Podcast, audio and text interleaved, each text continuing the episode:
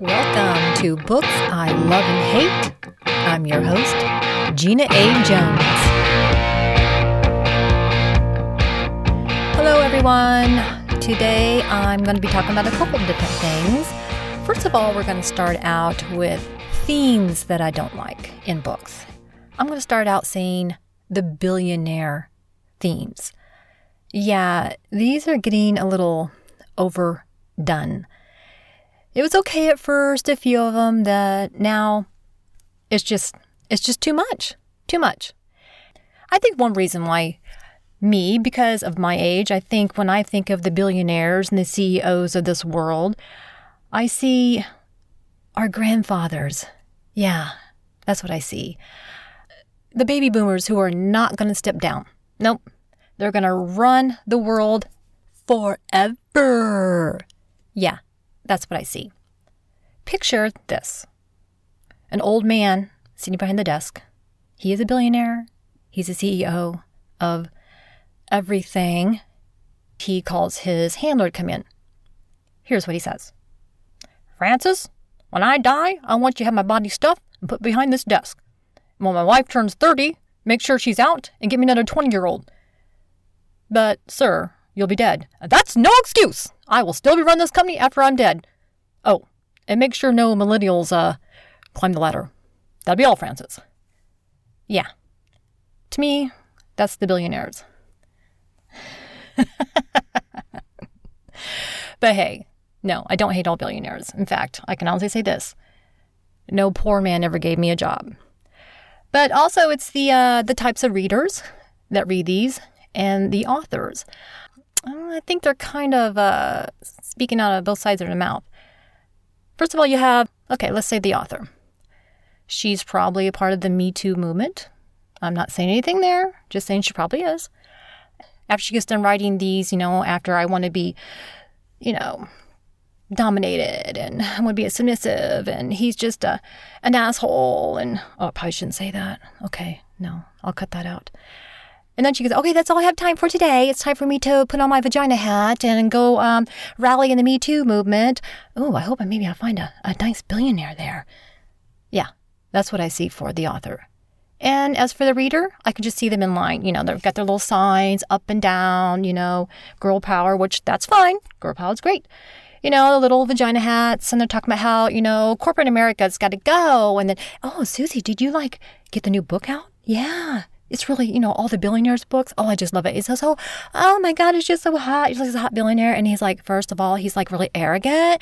And then, you know, after he sees me, he's, he can't be that way no more. And then I just melt. I know he's just, oh, he's awful. But then I just, I can't help him when I see him. I just, oh, yeah. Okay. Two Face. See what I'm getting at here? Yeah, we all know how they're going to start. We all know how they're going to end. And I guess if it's a fun read, but you know, if you read one, you read them all. Now, I recently read a book, and I should probably talk about this one in some other episode. It's called Jane Doe. And if you want to talk about girl power and corporate America and the double standard, yeah, you need to read this book because she exposes it all. Well, I'm not going to talk about that now because I'll talk about that some other time. So there you have it themes that I have issues with. And that was one minute inside Gina's head. Now, on to a book I love My Life as a Country Album by L.J. Evans. Oh, it's so sweet. I loved it. I laughed. I cried. I cried more. I laughed. It was just it was a great book. It was so full of connections, and the characters were so real. And I think what I really loved about this book is I could connect in so many ways. First of all, as Cam, or Candom, or Cammy. Depending on how somebody used her name, is how she responded to them. The story starts out with her being, even actually before she's born, but we get to know Cam as a little girl. She reminds me of Scout from To Kill a Mockingbird. She's a tomboy. And Jake, who lives, they share a backyard, a treehouse, is three years older, and they're like best friends, best buds.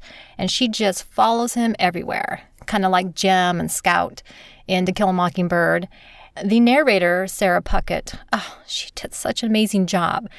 I mean, even progressing the ages as Cam grows older, even her voice when she did Cam in the little girl years remind me of Scout, you know, kind of like, why I gotta wear this dumb old dress for?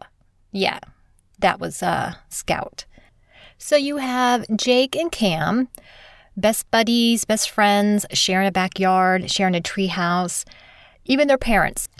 They tease about how someday there's going to be a white wedding there. The two children play, um, hold hands, sticky popsicle fingers, play ball. They're just everything. And how this this is how I connect with this because when I was a little girl, I had a little friend, little Stevie Anderson, and Mr. Jones. If you're hearing this, you'll always be my rock star. Yeah. Now Stevie Anderson plays bass in our church. But anyway, Stevie Anderson was my best friend, and I was the biggest tomboy ever. I mean, I would even spend the night at his house. He spent at my house. And what I really liked about it, he had the coolest toys. I mean, he had the Steve Austin van and the Steve Austin doll. And for those of you who don't know who Steve Austin is, he was a six million dollar man. Yeah, I wanted to be the six million dollar man, but I was a girl and I couldn't be. So, so that's how I feel I connect because not that I was romantically, even, I don't know, I think it was probably about mm, 10. I didn't feel romantic for him like Cam did with Jake. It's just that you want their attention. When they start noticing other girls, you're jealous because you don't have the attention. It's not because of a romantic thing. It's hard to explain. And sometimes I used to think of Stevie like, Stevie, why would you even like her? Because she's so prissy and like a girl. And I don't think he ever really got what he said. So, so that's how, how my connection is with that. Growing up in a small town, we played ball, riding our bikes, getting candy at the store. It was just full of just good memories, good wholesome memories for me growing up.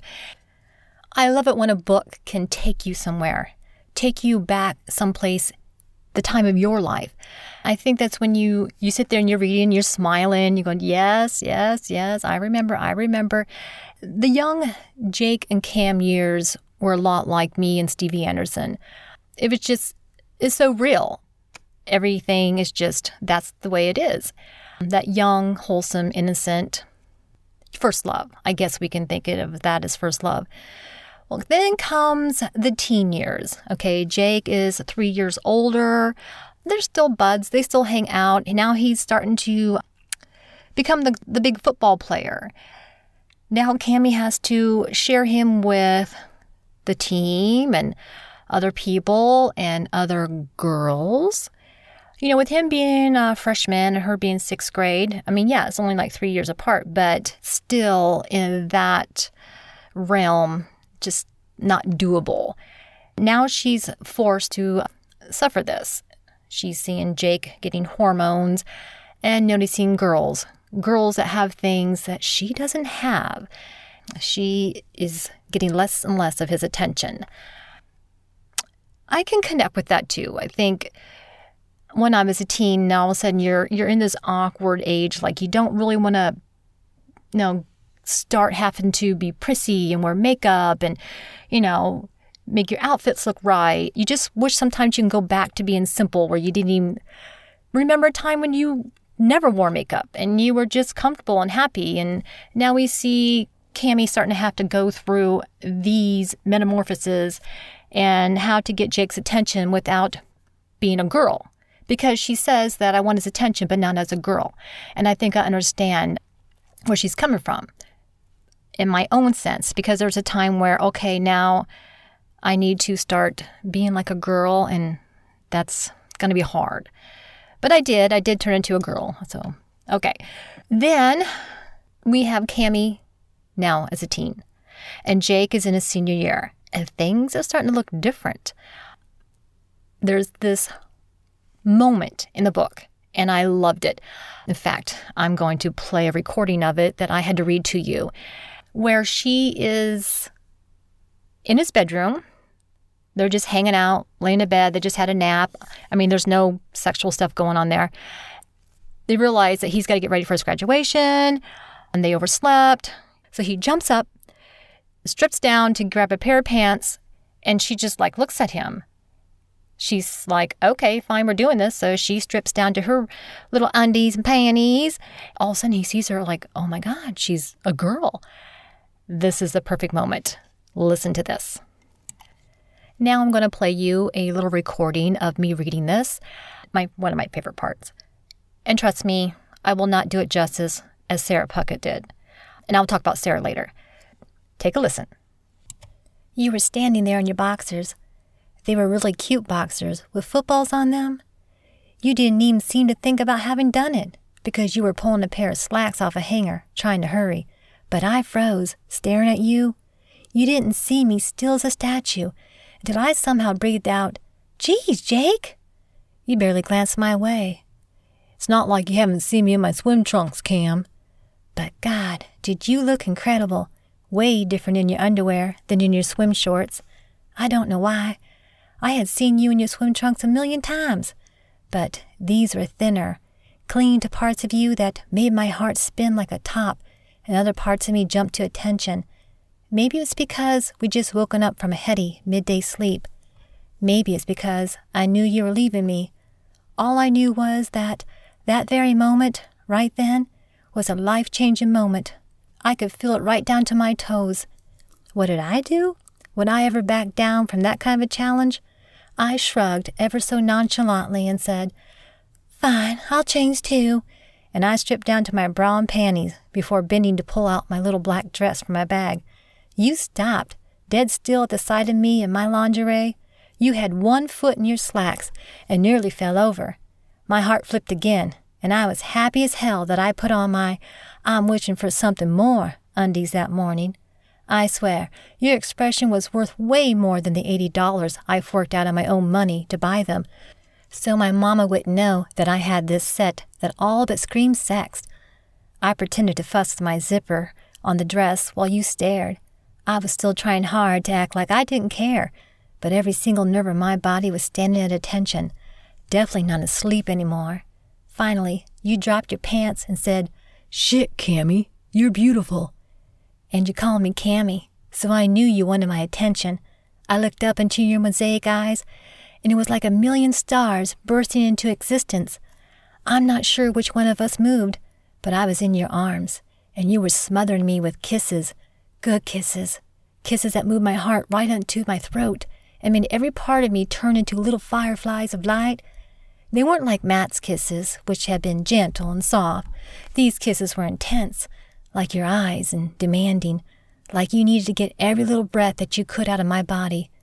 You had one hand on the back of my neck, and the other was on my bare back near the top of my panties, and when you moved that hand to caress the top of the silk, I felt every breath inside me evaporate. I felt like I had come home, like this was the only place I have ever supposed to be. I don't know how long we stood like that, locked in a kiss so powerful that I didn't know what was going to be left of me when it was done. But somehow you came to your senses before I did. Maybe you had more experience stopping yourself. Lord knows I wouldn't have ever stopped.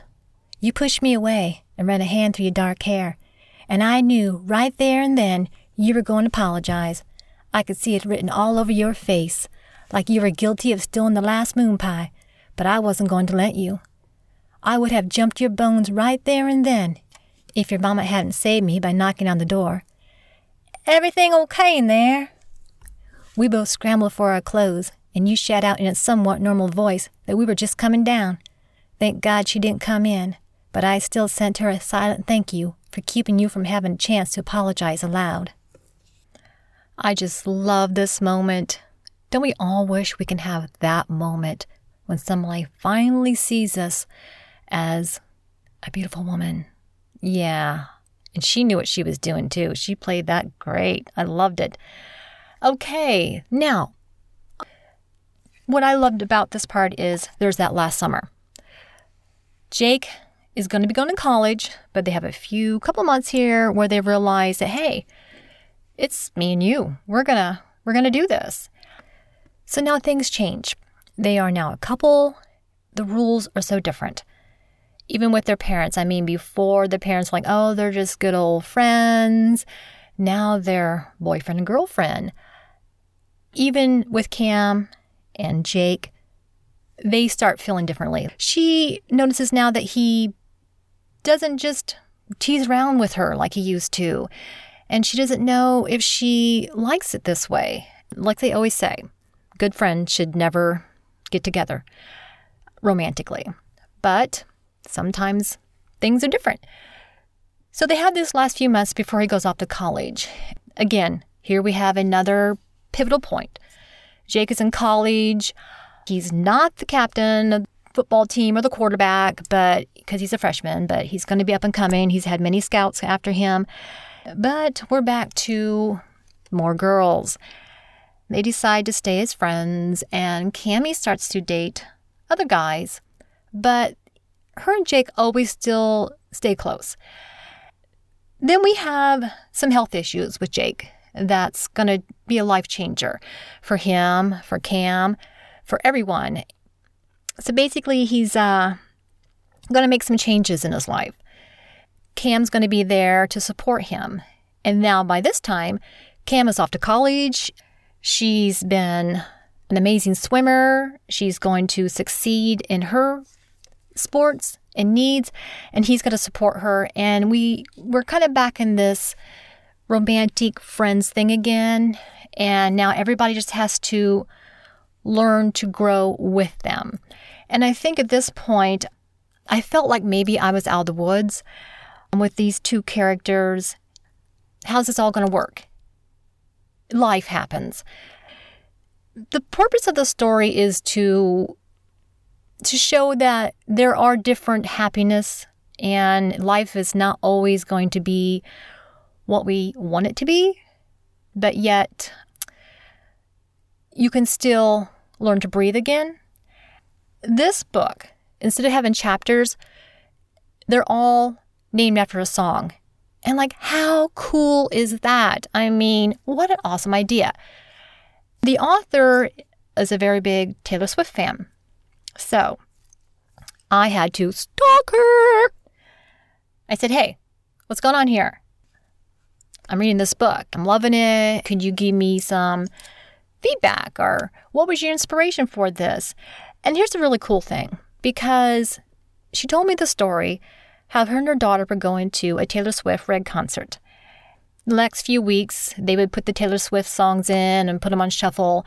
And as she was going to work, stuff like that, she heard the song, Mary Song. And all of a sudden, the story just came to her. And her characters, Cam and Jake, they were invented. She couldn't get out of her head, so she had to start writing again. When she was younger, she used to write a lot, she told me. But, you know, life happens, you have kids, you have jobs you put away. Being an author myself, I know how it is. I know how it feels when you have characters in your head that are haunting you, breaking your heart, making you cry, making you laugh, and you want everybody else to see that. You just do. You want people to see what's in your head. So she did. She went ahead. She had a friend who told that she needs to get this book published, and she did it. It has won awards. Impressive. And I am not surprised. It won the Author Network's YA Book of the Year in 2017. Also, and was a finalist in National Indie Excellence Awards in 2018. And the next two books in the series have also been finalists.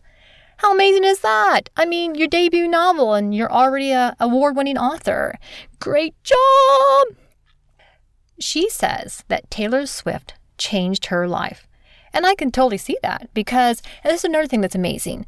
This is something her and her daughter will always have as a connection. Like, hey, mom, remember that time we went to Taylor Swift concert and all of a sudden you wrote a book and, and it won all these awards? It's like, oh my gosh, that's like amazing. Yes, that's just, oh, give me a moment. Verklempt. I got dried up. I'm getting goosebumps. Anyway, I just love this story. And another thing, this book is excellent for young girls, mothers, daughters. And I think this book needs to be a Hallmark movie. I really do.